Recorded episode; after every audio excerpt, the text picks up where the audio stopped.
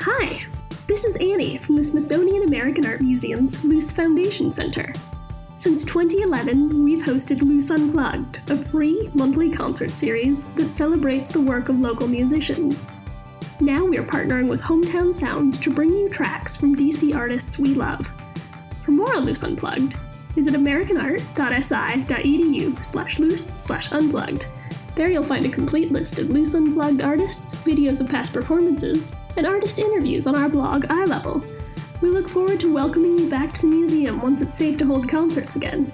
Until then, stay well, stay in touch, and enjoy these tunes from our neighbors in the DMV. Hey, welcome back to Hometown Sounds. We show you how DC rocks. I'm Tony Porreco. I'm Paul Vodra, and this is the Luce Listening Party presented with our friends at the Luce Foundation Center in the Smithsonian American Art Museum. They usually host the Luce Unplugged live music series in their amazing space, and hopefully soon we can get back to helping them present amazing DC bands in that amazing space. And in the meantime, we are partnering with them for these Luce Listening Party podcast episodes where we have interviews with and play songs by musicians that we would love to feature on that stage. And this week's episode features Bartees Strange. Hey bro, hey bro, hey bro, look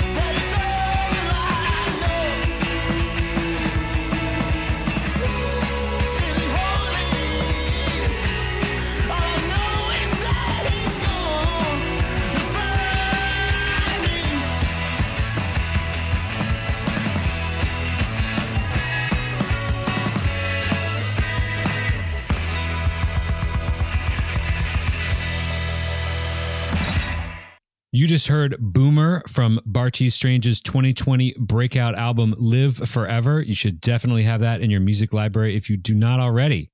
So, before we jump into our interview with Bartees Strange, we need to let you know that due to a technical glitch in the recording, you won't be hearing the first few minutes of our session together. And the interview portion is going to start with us asking him a question, and that's going to start right now. Speaking of, of touring, you're also, I believe, going to be performing at the Pitchfork Music Festival in Paris in, in November. Um, you're also going to be playing our hometown favorite club, the 930 Club, uh, with Lucy Dacus. Is that a is that like kind of a goal of yours to be playing that sort of stage and, and going on tour with acts like that? Oh my God, yes. And I'm a huge Lucy Dacus fan. I think she's awesome. And you know, I'm I'm so grateful me and like my whole band, like we're all just like, is this real? You know, like I've like been to the sh- shows at 930 Club for years and watched how many dozens of videos and live shows on YouTube, bands playing at 930 Club. It's one of the ones, you know, that I think every artist is like, I would do a lot to play there. And uh, I'm stoked. I'm, I'm super pumped to do it. You've spoken in the past about your gratitude to Chad Clark of Beauty Pill uh, can you tell us more about how he helped you find your feet as a musician in DC and were you a fan of Beauty Pill growing up? Oh my God, dude. Chad Clark is the freaking greatest. He's the best. He's seriously the greatest and um, living legend. And I mean, shout out to that guy. He is like more than he knows or would admit. He has like been a major positive force in my life. I first found out about Smart Went Crazy when I was in middle school. Oh, wow. What? Yes. Just reading zines, like old magazines and stuff. And boom, there's Chad. And I was like, who's this black guy with a guitar in DC? Like at the time, I was really trying to figure out like who I wanted to be. And I was hyper influenceable, you know, as like a 13, 14 year old kid would be. And I lived in a place that was like all white, rural town, Mustang, Oklahoma. And I just didn't know who I was or how I fit in in the world. And, and then I saw Chad and I remember thinking like, oh, this is an option. Like you can do this. And then I saw like Tunde Adebimpe and then I saw Bloc Party. And then I was like, oh my God, like these guys look like me and they're doing this thing that connects with me. And when it came time for me to choose a place to like live after I had dropped out of college, DC was my first pick because of Smart Went Crazy and Beauty Pill and like Bad Brains and like Chuck Brown. You know, I was like, there's all these like black artists that are like doing stuff in DC. So I want to be a part of that. And that was like largely why I moved here. And uh, Chad and I, over the years, have like become buddies. And uh, I'm just, I'm grateful for that dude. Like up until September of last year, like I had like a very full time job, you know, nine to five vibes. And uh, I was making records in my spare time and playing in bands and touring all my vacation days away, like doing the thing. And Chad, we had dinner once and he was just like, yo, like, I'm going to help you find like a, a studio. And he like hit up all these studios in DC, introduced me to all of them and was like, yo, you should hire this guy. Like, he's good. And like, no one had ever taken that initiative and helping me with my music that was like older than me and like had actually done something with their musical life. And it just meant a tremendous deal. It was a big deal to me. And it still is because like you, I mean, I'm, I'm literally working on my next album in the place that Chad secured for me. It wouldn't have happened without Chad. So, you know, shout out to Chad. I love that dude. He's the greatest. Have uh, yours and Chad's dogs met each other? They have not because it's been the pandemic, and I, you know, yeah, I, I don't, you know, I didn't, I wanted to put anybody at risk, but it will happen, and I'm so glad he got a dog reading his dog tweets is like Chad's dog tweets are the best. the best. Every other day it's, you know, like, oh, I live with a monster. Dude, it's amazing. Chad Clark is really like top notch social media follow. He is making the, like the best use of those Bandcamp emails that get sent to people. Yep, the, those nearly daily Bandcamp emails are super. I'm like, dude, you need a newsletter, and he would say, this is my newsletter. oh, it's perfect. I love it. But that's also like a perfect like micro photo of Chad. Like Chad takes things and makes them useful to Chad. Like Chad sees a way to use things and to create things that other people like don't see. Yeah, like like he added a he added a professional dancer to his band. You know, that that's a very different way to think about what you're doing with a band. Yeah. When he talks about it, you're like, oh, yeah, that makes a lot of sense. I didn't see that. How did you see that? you know, Chad rocks. Love that guy. When you transitioned to working in music full time, you chose to stay in DC. What what makes DC a significant place for you to live and work, apart from, of course, Chad Clark? Well, I mean, all the reasons why I wanted to move here in the first place. Also, I have a little bit of an underdog complex. I think that it's also because I grew up in Oklahoma. Uh, I think uh, there's a thing where it's like Oklahoma was like the little brother of Texas and always gets dunked on. And it's like there's this Oklahoma pride kind of thing. And, and I kind of like looked at DC when I moved here and I was like, like in the music space, you've got like New York, Philly, Nashville, LA, Atlanta for hip hop, Miami for the dance stuff. Detroit has their house thing, Chicago. But people gloss over DC all the time and kind of ignore that there's like serious, like a tremendous amount of history that has happened and that continues to happen here. Like there's like some serious heavy, heavy, heavy, heavy, heavy, heavy hitters here. And you know, I kind of was like, let me like add to that. Let's let's make a record here. Let's like play shows here. Let's do the thing here and remind people of like kind of what I was saying, like the history. And there's also like this black connection, you know, DC being one of the few like majority black cities. And I think it's beautiful that like I can make rock music here. it's rad. yeah, there's something to be said for like, you know, trying to appeal to a, a broad range of people here. We love that. Yeah. Let's hear another song on this podcast. Uh, we're going to go back uh, for a song from the first EP from Bartees Strange. This song's called About Today. Today.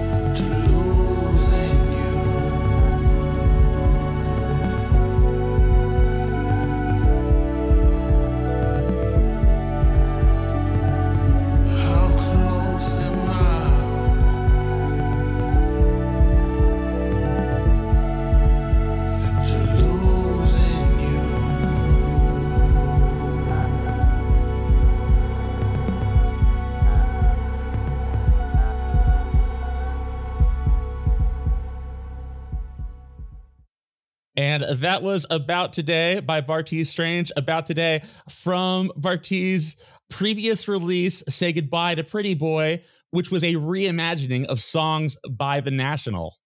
That is, of course, available to purchase on Bandcamp if you are the buying music type, which we hope you are.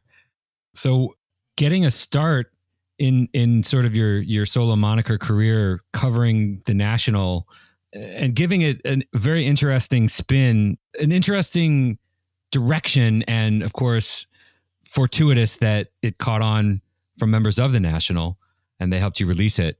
Um, you've been, I think, pretty outspoken against uh, you know applying genre labels to some of your music and the national i think um, I think it sort of fits in into the indie rock genre, but but you've uh, definitely called out some influences like Bloc Party and TV on the radio, and I, I, was definitely hearing some of that there.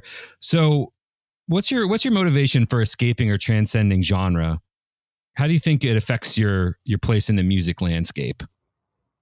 What is my motivation for transcending genre? Um, I just never thought of it that way.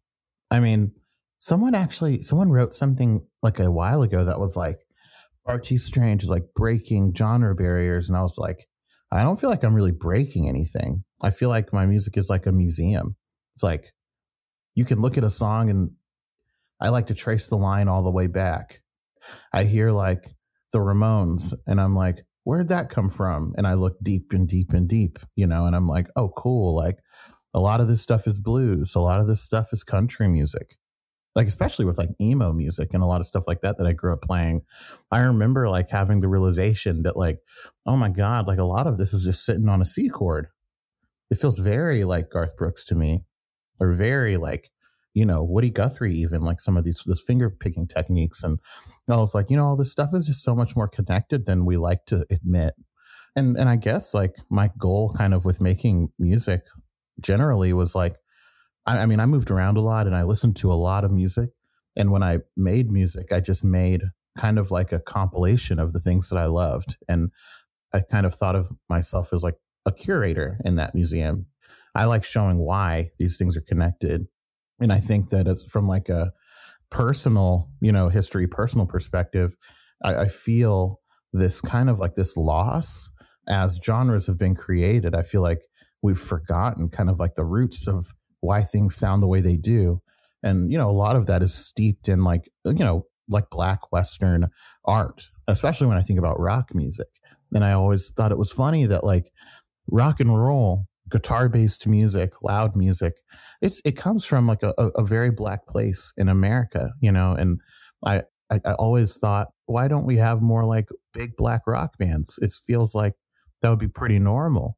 Even if you look in like the seventies and eighties, like Parliament, Funkadelic, Bootsy Collins, Rick James, like these guys are like rock stars, you know, like big rock stars that were given a funk moniker. I feel like really to kind of like sidestep them and I think like that has had a huge impact on how we see black contributions in the guitar driven rock and roll space. Yeah, if we wanted to get super heady with it. And so, you know, I feel like when I write songs or when I like present these ideas, it's not because I want to like supersede like genre classification. It's because I want to be real about where it came from and and be like, yeah, let's like let's talk about why the guitars sound like that. Like, where, where's that from? Let's follow it all the way back. I think it makes music better. Also, most people aren't one genre. I think most people listen to a lot of things and feel a lot of ways and aren't living black and white lives. And music should reflect that too. A question related to your previous release, Say Goodbye to Pretty Boy. Could you ever see yourself doing another release of covers by another artist? And if so, who? Like, who would you? Who would you want to adapt? Oh my God. Yeah. I think about this a lot because I loved that project. That was like the most fun thing I've ever worked on because, like, A, I didn't have to write lyrics. Amazing. B, it was just like, yeah, take all these songs you love and just like do whatever, you know? It's pretty fun. Um, so I know a lot about the National. I think it'd be kind of fun to do an artist I really don't know much about. And, and maybe one that is kind of like not faded away, but is like a like I think of like Bauhaus B A H A U S Bauhaus. Yep. And like their whole thing, and like I never really got it, but I know a lot of people deeply connect with it. And it makes me want to like go back into it and figure it out, you know? And so like there's like a fun challenge in there. Like I think I would actually be really interested in like taking like five or six Bauhaus songs and just like going off. He has one song called like All I Ever Wanted Was Everything or something. And I remember hearing it and just being like, why aren't there drums on this song? Like, why? like, and I was, I was just like, I want to like, fl- I want to flip that song. Um, but, but yeah, that'd probably be like a first pick. Do you feel like you got even deeper into the national by by making that project? Well, I felt like I got deeper in just a different direction because I was also able to kind of like meet some of these guys. You know, there are so many reasons why one shouldn't do th- new things. I think that new things are intimidating to a lot of people. I never thought when I started recording that record that I would eventually like meet Matt and like work with these guys in any capacity. But it was because like we made this thing that it created some gravity and then people began to swirl around it. And that was like a real life lesson. Like sometimes you just build the thing and who knows, like things might might work out. and, you know, people may appear around it that you didn't think would and people may believe in you that could give your work some impact. And I think that translates into many facets of life. So I, I learned that. So not necessarily getting deeper in the music, but it gave me a new perspective on creating things. Let's hear another song on the podcast. This is another song from the album Live Forever. This one's called Mustang.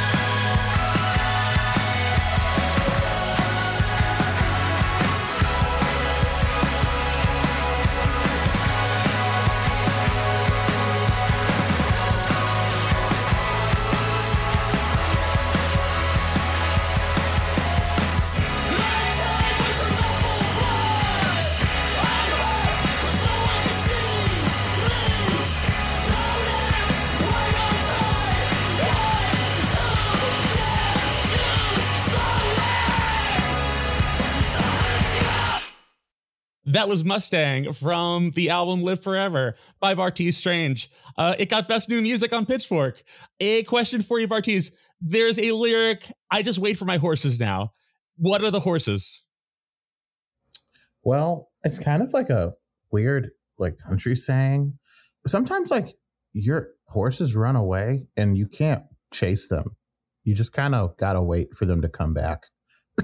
and like I was thinking about the things I was learning in New York at the time. It was basically like all these things I just can't really control. I was working in a job that like I really couldn't leave, but I really didn't like. I was trying to really come to grips with like this new person that I was becoming versus like some of the values I had obtained growing up in Oklahoma in a very conservative place, a lot of like self hate and self doubt. I was acknowledging that like there are a lot of things that I'm working through right now. They're just going to take a lot of time. And I think that like the chorus, like, is anybody up for this one? It's kind of me being like, will people accept me for being me, for being like the person I want to be? Or am I always going to have to keep pacifying myself so I can just like fit into like whatever social structure or professional structure that's existing? And so saying like, I just wait for my horses now is kind of just being like, yeah, man, we'll just see what happens. you know, like, yeah, but but that's that's kind of what that meant to me. That's why I said that. That song has like such a big sound, and I think it's gonna sound amazing, like live at like a venue like the 930 Club. It's gonna fill that whole room. I love it. Are you are you more of a of a lyrics person, or do you lean more into creating the sounds and then finding words that fit into that area, or is it kind of a mix of both? It's definitely a mix of both, and it really depends on the song. I feel like for this new world of music I'm writing, the lyrics are honestly like I'm writing them a lot like how I wrote Live Forever. I will like write a song and I won't know what it's about until I finish the arrangement. I feel like the message of the song is like hidden in the arrangement and I'm trying to like make the arrangement as clear as possible. And once I hit that point, the lyrics like unveil themselves to me. It's like I, I know I've read a lot about people who just like write lyrics and then just like build songs around them, and I'm like, I'm always looking for the emotion. What is the like the emotion I want this song to get across? And then once I get that across, then like the lyrics are like easy.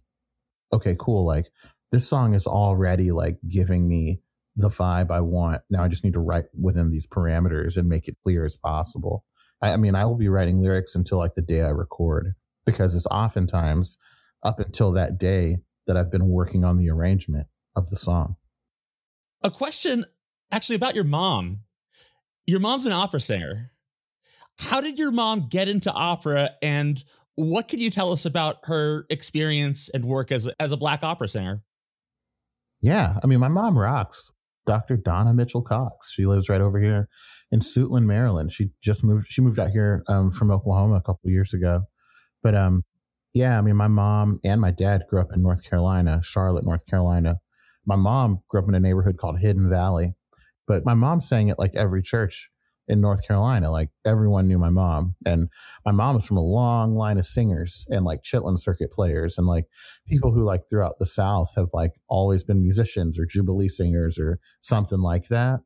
And, um, you know, my mom was like gifted and she had a choral director who just like knew it and, um, got a tape of her singing and sent that sucker to um, Eastman School of Music, and they gave her a scholarship, you know, and that was kind of like her way out of Charlotte and it got her to Rochester, New York. And she began like her career as a singer. And she had me in Europe. She was singing in Europe.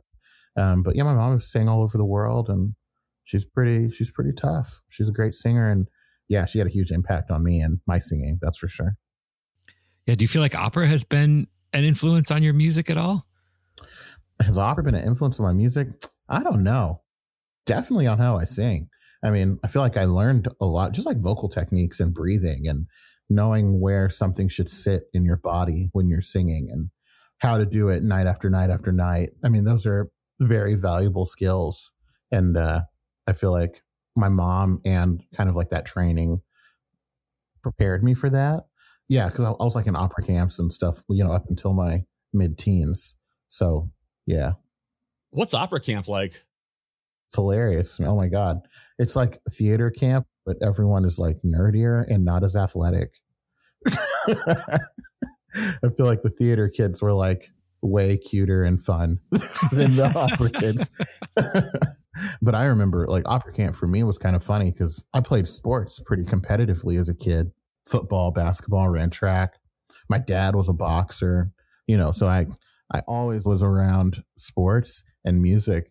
And there's just so many funny photos and like moments of life of me like going to football practice and then like running to opera camp and like putting my makeup on. Football to opera? Oh man.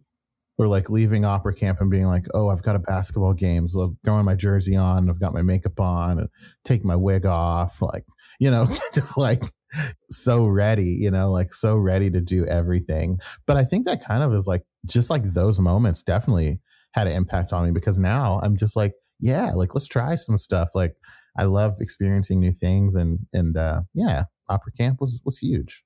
Shout out to the opera camp. Do you think there's space in our world for a uh an opera about sports? A sports opera? That is a brilliant freaking idea. Oh my god. yes, I think we can have a sports opera. um how how do you consume music these days? How does the the awesome new stuff find its way into your ears and heart? Um, friend recommendations, honestly.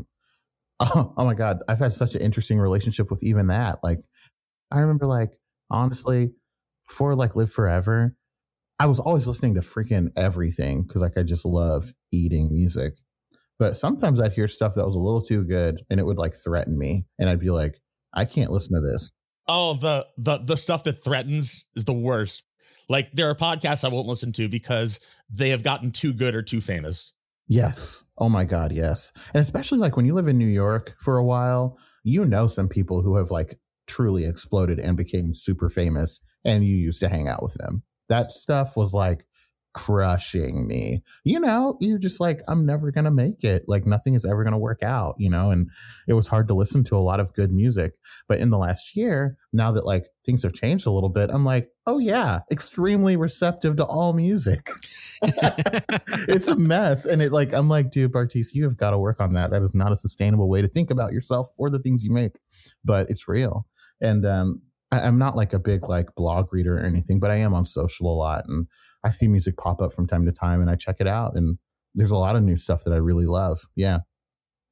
Uh, you played football in college and had a football scholarship, but I read it was something that you that it was a, a means to an end.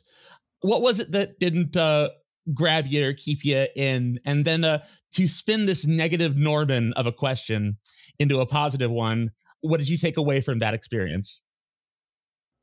Yeah, I think um throughout my life I always did what I was good at and I don't think I did the things that I really loved. I think um one thing about moving a lot is you are always trying to fit in. And especially when you're like the only black kid in a white town, you're like trying extra hard to fit in. So I think it's easy to lose yourself in that under those circumstances. And I think that was football for me. Like football was in many ways like super traumatizing for me and took years for me to kind of like sort through like why like that whole experience had so much power over me but i just never liked it and it took a long time for me to actually realize that and i remember it when i, I got a scholarship to play football to college in kansas emporia state university and i just remember thinking like honestly like it felt so I felt like they were taking advantage of us, us black kids. There were so many black kids from the poor towns, you know, tough families, tough neighborhoods from all over the South. And we had all been promised this dream that I knew wasn't real. You know, like all, uh, they were all telling us that this was the biggest day of our life, or like, you got to take state. There's nothing bigger than that or oh you got to go play football at Oklahoma State or OU or Texas. It's the greatest thing you'll ever do. That's a horrible, horrible thing to set up for a young black person in America. You know, I've seen so many people go through that process and come out of it, and all of a sudden you're you're you're a god one day, and then you're being arrested for a marijuana charge the next, literally, the day you graduate college, if you don't go to the NFL. You know, I, I just, I've seen that system just chew up so many promising young people that could have done so much. And it broke my heart. And it was hard to be a part of that knowingly. And I felt like I just saw it so vividly in those days. And so, um, quitting football, it taught me to think more about the things I actually want out of life and, and think a lot less about how I can make people more comfortable with my existence, if, if that makes sense. Totally. Yeah. Let's hear another song on the podcast. This one is by our friends Broke Royals. Hey.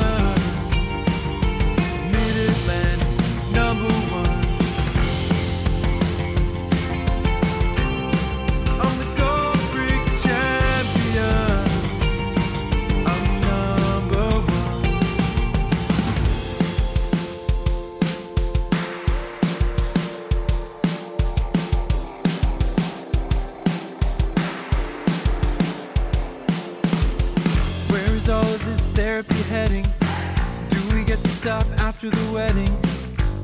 What do you want me to say? Can we afford this copay? One thing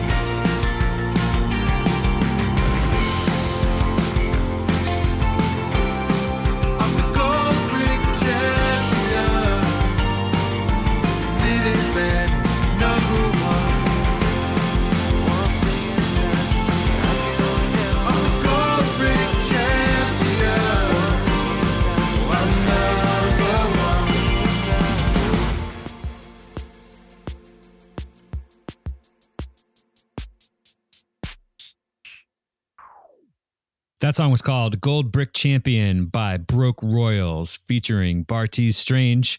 That is a single that you can get on their Bandcamp or, of course, on all the streaming platforms. Tell us about Broke Royals, how you got connected with them, and how the experience was working with them. Phil, Phil's hella persistent and just hit me up. Wow. and I love him. You know, and Tamir, like Tamir Gore, their um, bass player. I follow him on Instagram, and he's absolutely the funniest human being I've ever met in my life. And so I was like, yeah, I would love to hang with y'all. Let's hang. And that's kind of how it always goes. I'm like, yeah, like, can we hang? Period. And we could hang.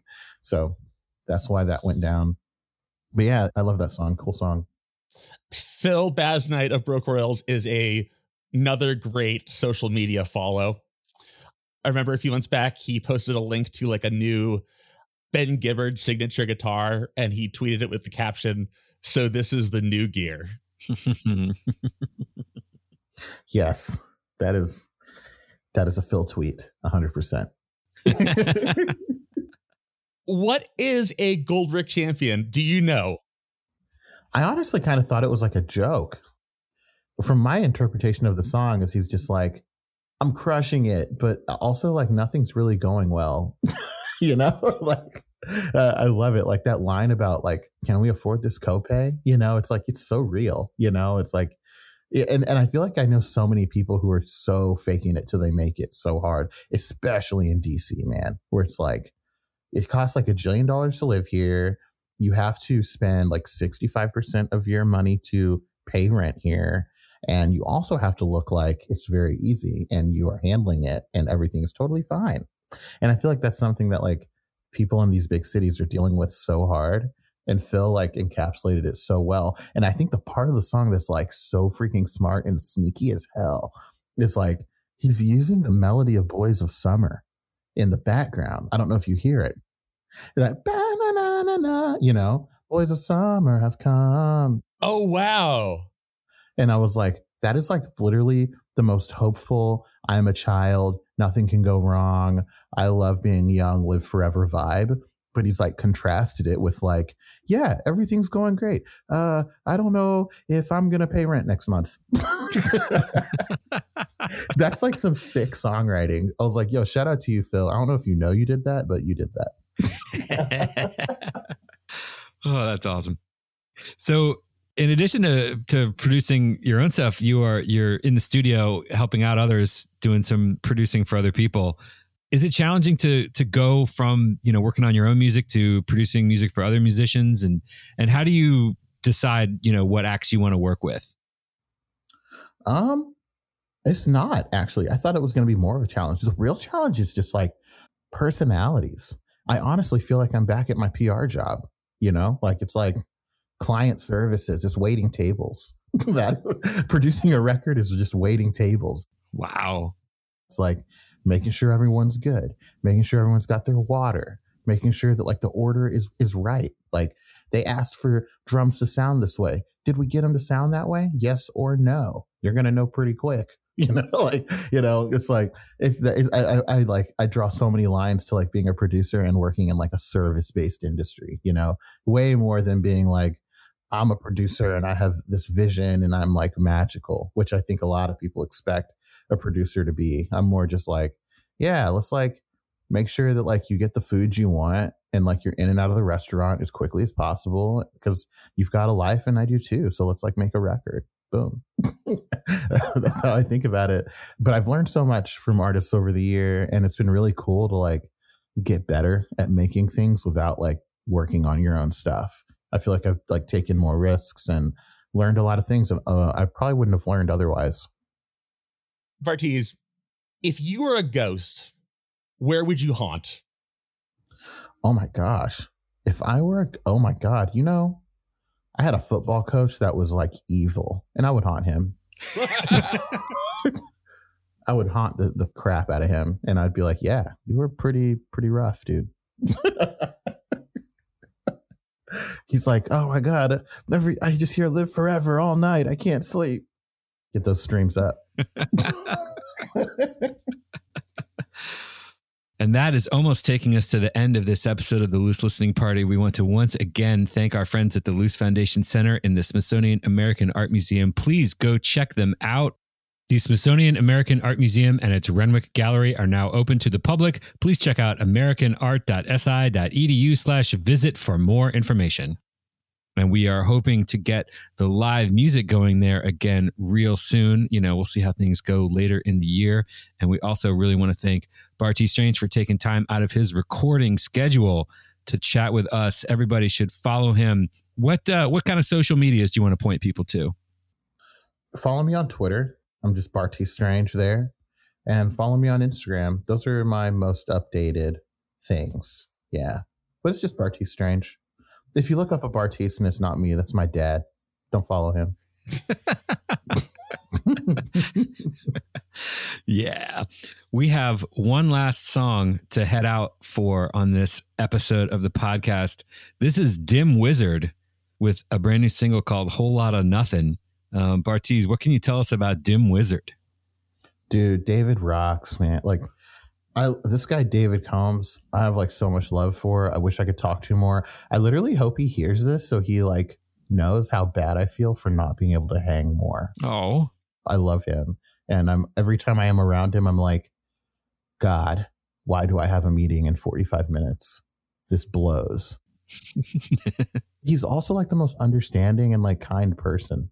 I feel like we're all conditioned to like people like being mad at us generally. I feel like everyone starts an email with sorry these days, but like with David, it's you don't got to do that. He's like he gets it, you know, and I appreciate his open-mindedness and his brilliance. He's a tremendous artist. And I feel like he's one of the few artists I know who can like write hooks like on guitars other than my guitar player Dan. David can do that too. And and uh, you know, it's pretty powerful. He's he's he's like the greatest. David, you rock.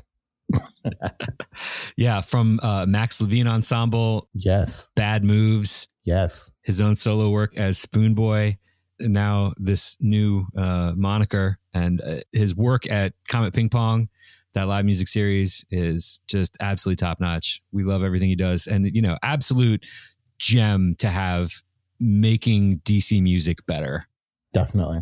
and we absolutely appreciate that. He rules. Thank you all so much for listening. Thank you, Tony. Thank you, Paul. And we'll see you all next time.